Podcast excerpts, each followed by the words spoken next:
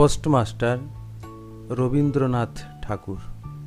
প্রথম কাজ আরম্ভ করিয়াই উলাপুর গ্রামে পোস্টমাস্টারকে আসিতে হয়। গ্রামটি অতি সামান্য। নিকটে একটি নীল কুঠি আছে। তাই কুঠির সাহেব অনেক জোগাড় করিয়া এই নূতন পোস্ট অফিস স্থাপন করায় আছে আমাদের পোস্টমাস্টার কলিকাতার ছেলে। জলের মাছকে ডাঙায় তুলিলে যেরকম হয় এই গণ্ডগ্রামের মধ্যে আসিয়া পোস্টমাস্টারেরও সেই দশা উপস্থিত হয়েছে একখানি অন্ধকার আটচালার মধ্যে তাহার আফিস। অদূরে একটি পানাপুকুর এবং তাহার চারিপাড়ে জঙ্গল। কুঠির গোমস্তা প্রভৃতি যে সকল কর্মচারী আছে, তাহাদের ফুরসত প্রায় নাই এবং তাহারা ভদ্রলোকের সহিত মিশিবার উপযুক্ত নহে। বিশেষত কলিকাতার ছেলে ভালো করিয়া মিশিতে জানে না। অপরিচিত স্থানে গেলে হয় উদ্ধত, নয় অপ্রতিভ হইয়া থাকে। এই কারণে স্থানীয় লোকের সহিত তাহার মেলামেশা হইয়া ওঠে না। অথচ হাতে কাজ অধিক নাই। কখনো কখনো দুটো একটা কবিতা লিখিতে চেষ্টা করেন। তাহাতে এমন ভাব ব্যক্ত করিয়াছেন যে, সমস্ত দিন তরুপল্লবের কম্পন এবং আকাশের মেঘে দেখিয়া জীবন বড় সুখে কাটিয়া যায়। কিন্তু অন্তর্যামী জানেন, যদি আরব্য উপন্যাসের কোনো দত্ত আসিয়া, এক রাত্রের মধ্যে এই শাখা পল্লব সমেত সমস্ত গাছগুলা কাটিয়া পাকা রাস্তা বানায়া দেয় এবং সারি সারি অট্টালিকা আকাশের মেঘকে দৃষ্টিপথ হইতে রুদ্ধ করিয়া রাখে, তাহা হইলে এই আধমরা ভদ্র সন্তানটি পুনশ্চ নবজীবন লাভ করিতে পারে। পোস্টমাস্টারের বেতন অতি সামান্য। নিজে রাঁধিয়া খাইতে হয় এবং গ্রামের একটি পিতৃ মাতৃহীন অনাথা বালিকা তাহার কাজকর্ম করিয়া দেয়। চারিটি চারিটি খাইতে পায়। মেয়েটির নাম রতন। বয়স বারো তেরো বিবাহের বিশেষ সম্ভাবনা দেখা যায় না। সন্ধ্যার সময় যখন গ্রামের গোয়ালঘর হইতে ধূম কুণ্ডলায়িত হইয়া উঠিত। ঝোপে ঝোপে ঝিল্লি ডাকিত। দূরে গ্রামের নেশাখোর বাউলের দল খোল করতাল বাজায়া উচ্চেশ্বরে গান জুড়িয়া দিত। যখন অন্ধকার দাওয়ায় একলা বসিয়া গাছের কম্পন দেখিলে কবির হৃদয়েও ঈষৎ হৃদকম্প উপস্থিত হইত। তখন ঘরের কোণে একটি ক্ষীণ শিখা প্রদীপ জ্বালিয়া পোস্টমাস্টার ডাকিতেন, রতন রতন দ্বারে বসিয়া এই ডাকের জন্য অপেক্ষা করিয়া থাকিত, কিন্তু একটাকে ঘরে আসিত না। বলিত, কি গা বাবু, কেন ডাকছ? তুই কি করছিস? এখনই চুলো ধরাতে যেতে হবে। হেঁসেলের, তোর হেঁসেলের কাজ পরে হবে। এখন একবার তামাকটা সেজে দিত অনতি বিলম্বে দুটি গাল ফুলাইয়া কলিকায় ফুঁ দিতে দিতে রতনের প্রবেশ। হাত হইতে কলিকাটা লইয়া পোস্টমাস্টার ফাঁস করিয়া জিজ্ঞাসা করেন আচ্ছা রতন, তোর মাকে মনে পড়ে? সে অনেক কথা। কতক মনে পড়ে, কতক মনে পড়ে না। মায়ের চেয়ে বাপ তাহাকে বেশি ভালোবাসিত। বাপকে অল্প অল্প মনে আছে। পরিশ্রম করিয়া বাপ সন্ধ্যাবেলায় ঘরে ফিরিয়া আসিত। তাহারই মধ্যে দৈবাত দুটি একটি সন্ধ্যা তাহার মনে পরিষ্কার ছবির মতো অঙ্কিত আছে। এই কথা হইতে হইতে ক্রমে রতন পোস্টমাস্টারের পায়ের কাছে মাটির উপর বসিয়া পড়িত। মনে পড়িত, তাহার একটি ছোট ভাই ছিল। বহু পূর্বেকার বর্ষার দিনে একদিন একটা ডোবার ধারে দুইজনে মিলিয়া গাছের ভাঙা ডালকে ছিপ করিয়া মিছামিছি মাছ ধরা খেলা করিয়াছিল। অনেক গুরুতর ঘটনার চেয়ে সেই কথাটাই তাহার মনে বেশি উদয় হইত। এইরূপ কথা প্রসঙ্গে মাঝে মাঝে বেশি রাত হইয়া যাইত। তখন আলস্যক্রমে পোস্টমাস্টারের আর রাঁধিতে ইচ্ছা করিত না। সকালের বাসি ব্যঞ্জন থাকিত এবং রতন তাড়াতাড়ি উনুন ধরায়া খান কয়েক রুটি সেকিয়া আনিত। তাহাতেই উভয়ের রাত্রের আহার চলিয়া যাইত। এক একদিন সন্ধ্যাবেলায় সেই বৃহৎ আটচালার কোণে আফিসের কাঠের চৌকির উপর বসিয়া পোস্টমাস্টারও নিজের ঘরের কথা পাড়িতেন, ছোট ভাই, মা এবং দিদির কথা। প্রবাসে একলা ঘরে বসিয়া যাহাদের জন্য হৃদয় ব্যথিত হইয়া উঠিত তাহাদের কথা। যে সকল কথা সর্বদাই মনে উদয় হয়, অথচ নীলকুঠির গোমস্তাদের কাছে যাহা কোনো মতেই উত্থাপন করা যায় না সেই কথা একটি অশিক্ষিতা ক্ষুদ্র বালিকাকে বলিয়া যাইতেন। কিছুমাত্র অসঙ্গত মনে হইত না।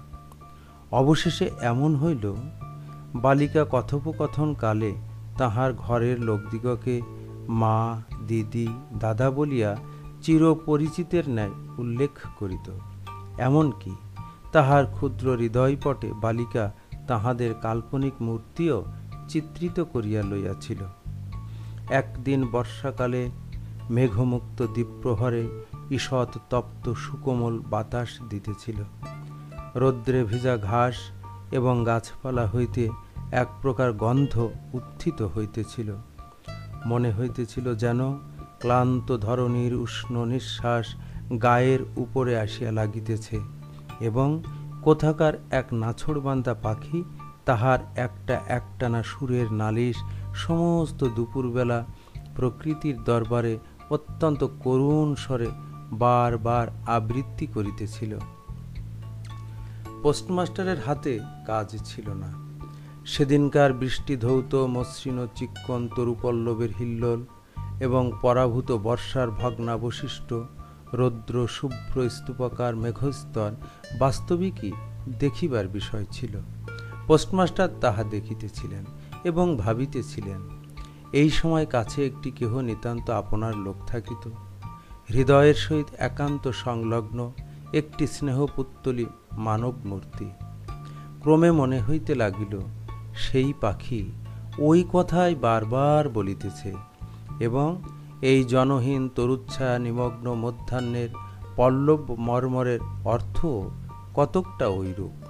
কেহ বিশ্বাস করে না। এবং জানিতেও পায় না। কিন্তু ছোট পল্লীর সামান্য বেতনের সাব পোস্টমাস্টারের মনে গভীর নিস্তব্ধ মধ্যাহ্নে দীর্ঘ ছুটির দিনে এইরূপ একটা ভাবের উদয় হইয়া থাকে। পোস্টমাস্টার একটা দীর্ঘ নিঃশ্বাস ফেলিয়া ডাকিলেন, রতন রতন তখন পেয়ারা তলায় পা ছড়াইয়া দিয়া কাঁচা পেয়ারা খাইতেছিল।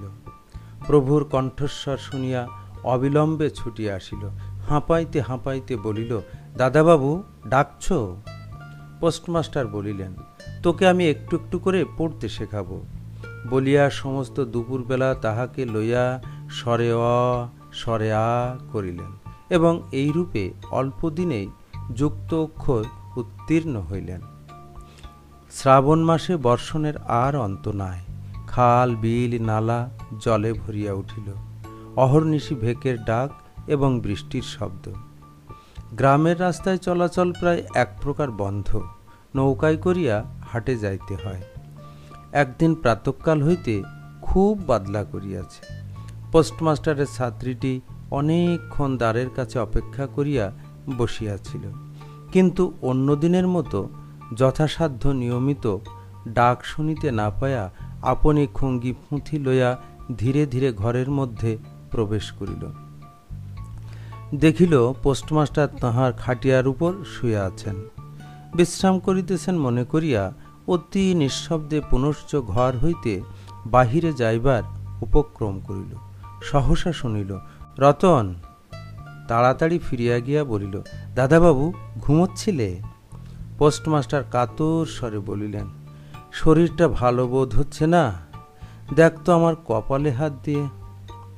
এই নিতান্ত নিঃসঙ্গ প্রবাসে, ঘন বর্ষায় রোগকাতর শরীরে একটুখানি সেবা পাইতে ইচ্ছা করে। তপ্ত ললাটের উপর শাঁখা পড়া কোমল হস্তের স্পর্শ মনে পড়ে। এই ঘোর প্রবাসে রোগ যন্ত্রণায় স্নেহময়ী নারীরূপে জননী ও দিদি পাশে বসিয়া আছেন এই কথা মনে করিতে ইচ্ছা করে এবং এ স্থলে প্রবাসীর মনের অভিলাষ ব্যর্থ হইল না। বালিকা রতন আর বালিকা রহিল না। সেই মুহূর্তেই সে জননীর পদ অধিকার করিয়া বসিল। বদ্য ডাকিয়া আনিল, যথাসময়ে বটিকা খাওয়াইল, সারা রাত্রি শিহরে জাগিয়া রহিল। আপনি পত্য নাধিয়া দিল এবং শতবার করিয়া জিজ্ঞাসা করিল হ্যাঁ গো দাদাবাবু, একটুখানি ভালো বোধ হচ্ছে কি? বহুদিন পরে পোস্টমাস্টার ক্ষীণ শরীরে রোগশয্যা ত্যাগ করিয়া উঠিলেন।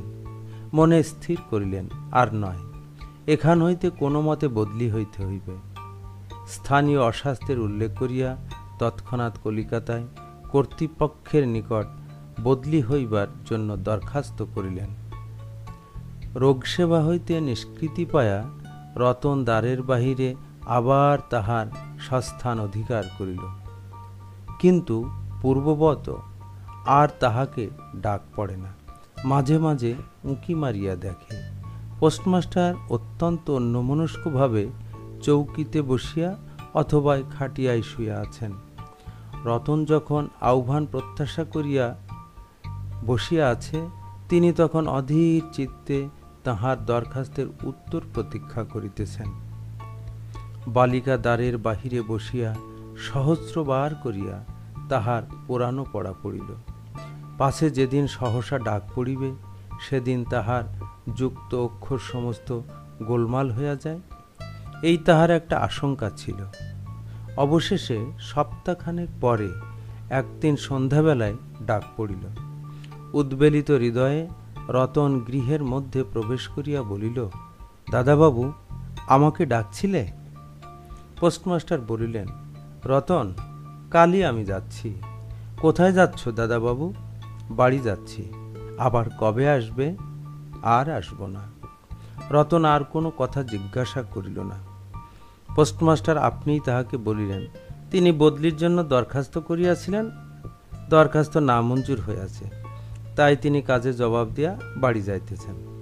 অনেকক্ষণ আর কেহ কোনো কথা কহিল না। মিটমিট করিয়া প্রদীপ জ্বলিতে লাগিল। এবং এক স্থানে ঘরের জীর্ণ চাল ভেদ করিয়া একটি মাটির সরার উপর টপ টপ করিয়া বৃষ্টির জল পড়িতে লাগিল। কিছুক্ষণ পরে রতন আস্তে আস্তে উঠিয়া রান্নাঘরে রুটি গড়িতে গেল। অন্যদিনের মতো তেমন চটপট হইল না। বোধ করি মধ্যে মধ্যে মাথায় অনেক ভাবনা উদয় হইয়াছিল। পোস্টমাস্টারের আহার সমাপ্ত হইলে পর বালিকা হঠাৎ তাহাকে জিজ্ঞাসা করিল, দাদাবাবু, আমাকে তোমাদের বাড়ি নিয়ে যাবে? পোস্টমাস্টার হাসিয়া কহিলেন, সে কি করে হবে? ব্যাপারটা যে কি কি কারণে অসম্ভব, তাহা বালিকাকে বোঝানো আবশ্যক বোধ করিলেন না। সমস্ত রাত্রি, স্বপ্নে এবং জাগরণে বালিকার কানে পোস্টমাস্টারের হাস্যধ্বনির কণ্ঠস্বর বাজিতে লাগিল। সে কি করে হবে? ভোরে উঠিয়া পোস্টমাস্টার দেখিলেন, তাহার স্নানের জল ঠিক আছে। কলিকাতার অভ্যাস অনুসারে তিনি তোলা জলে স্নান করিতেন। কখন তিনি যাত্রা করিবেন, সে কথা বালিকা কি কারণে জিজ্ঞাসা করিতে পারে নাই। পাশে প্রাতকালে আবশ্যক হয়, এই জন্য রতন তত রাত্রে নদী হইতে তাহার স্নানের জল তুলিয়া আনিয়াছিল। স্নান সমাপন হইলে রতনের ডাক পড়িল। রতন নিঃশব্দে গৃহে প্রবেশ করিল এবং আদেশ প্রতীক্ষায় একবার নীরবে প্রভুর মুখের দিকে চাহিল। প্রভু কহিলেন, রতন, আমার জায়গায় যে লোকটি আসবেন, তাকে বলে দিয়ে যাব। তিনি তোকে আমারই মতন যত্ন করবেন। আমি চাচ্ছি বলে তোকে কিছু ভাবতে হবে না। এই কথাগুলি যে অত্যন্ত স্নেহগর্ভ এবং দয়ার্দ্র হৃদয় হইতে উত্থিত, সে বিষয়ে কোনো সন্দেহ নাই। কিন্তু নারী হৃদয় কে বুঝিবে? রতন অনেক দিন প্রভুর অনেক তিরস্কার নীরবে সহ্য করিয়াছে, কিন্তু এই নরম কথা সহিতে পারিল না। একেবারে উচ্ছ্বসিত হৃদয়ে কাঁদিয়া উঠিয়া কহিল, না না, তোমার কাউকে কিছু বলতে হবে না, আমি থাকতে চাই নে। পোস্টমাস্টার রতনের এরূপ ব্যবহার কখনো দেখেন নাই, তাই অবাক হইয়া রহিলেন। নূতন পোস্টমাস্টার আসিল। তাহাকে সমস্ত চার্জ বুঝাইয়া দিয়া পুরাতন পোস্টমাস্টার গমন উন্মুখ হইলেন। যাইবার সময় রতনকে ডাকিয়া বলিলেন, রতন, তোকে আমি কখনো কিছু দিতে পারিনি। আজ যাবার সময় তোকে কিছু দিয়ে গেলুম। এতে তোর দিন কয়েক চলবে। কিছু পথ খরচা বাদে তাহার বেতনের যত টাকা পাইয়াছিলেন, পকেট হইতে বাহির করিলেন। তখন রতন ধুলাই পড়িয়া তাহার পা জড়াইয়া ধরিয়া কহিল, দাদাবাবু, তোমার দুটি পায়ে পড়ি। তোমার দুটি পায়ে পড়ি, আমাকে কিছু দিতে হবে না। তোমার দুটি পায়ে পড়ি, আমার জন্যে কাউকে কিছু ভাবতে হবে না। বলিয়া এক দৌড়ে সেখান হইতে পলাইয়া গেল। ভূতপূর্ব পোস্টমাস্টার নিঃশ্বাস ফেলিয়া, হাতে কার্পেটের ব্যাগ ঝুলাইয়া, কাঁধে ছাতা লইয়া, মুটের মাথায় নীল ও শ্বেত রেখায় চিত্রিত টিনের পাঁটরা তুলিয়া ধীরে ধীরে নৌকাভিমুখে চলিলেন। যখন নৌকায় উঠিলেন এবং নৌকা ছাড়িয়া দিল, বর্ষা বিস্ফারিত নদী, ধরণীর উচ্ছ্বলিত অশ্রুরাশির মতো চারিদিকে ছলছল করিতে লাগিল। তখন হৃদয়ের মধ্যে অত্যন্ত একটা বেদনা অনুভব করিতে লাগিলেন। একটি সামান্য গ্রাম্য বালিকার করুণ মুখচ্ছবি যেন এক বিশ্বব্যাপী বৃহৎ অব্যক্ত মর্ম ব্যথা প্রকাশ করিতে লাগিল। একবার নিতান্ত ইচ্ছা হইল, ফিরিয়া যায় জগতের ক্রোড়বিচ্যুত সেই অনাথিনীকে সঙ্গে করিয়া লইয়া আসি। কিন্তু তখন পালে বাতাস পায়াছে বর্ষার স্রোত খরতর বেগে বহিতেছে। গ্রাম অতিক্রম করিয়া নদীকূলের শ্মশান দেখা দিয়াছে এবং নদী প্রবাহে ভাসমান পথিকের উদাস হৃদয়ে এই তত্ত্বের উদয় হইল। জীবনে এমন কত বিচ্ছেদ, কত মৃত্যু আছে, ফিরিয়া ফল কি? পৃথিবীতে কে কাহার? কিন্তু রতনের মনে কোনো তত্ত্বের উদয় হইল না। সে সেই পোস্ট অফিস গৃহের চারিদিকে কেবল অশ্রুজলে ভাসিয়া ঘুরিয়া ঘুরিয়া বেড়াইতেছিল। বোধ করি তাহার মনে ক্ষীণ আশা জাগিতেছিল, দাদাবাবু যদি ফিরিয়া আসে, সেই বন্ধনে পড়িয়া কিছুতেই দূরে যাইতে পারিতেছিল না। হাই বুদ্ধিহীন মানব হৃদয়, ভ্রান্তি কিছুতেই ঘোচে না। যুক্তিশাস্ত্রের বিধান বহু বিলম্বে মাথায় প্রবেশ করে। প্রবল প্রমাণকেও অবিশ্বাস করিয়া মিথ্যা আশাকে দুই বাহু পাশে বাঁধিয়া বুকের ভিতরে প্রাণপণে জড়াইয়া ধরা যায়। অবশেষে একদিন সমস্ত নাড়ি কাটিয়া হৃদয়ের রক্ত শুষিয়া সে পলায়ন করে। তখন চেতনা হয় এবং দ্বিতীয় ভ্রান্তি পাশে পড়িবার জন্য চিত্ত ব্যাকুল হইয়া ওঠে।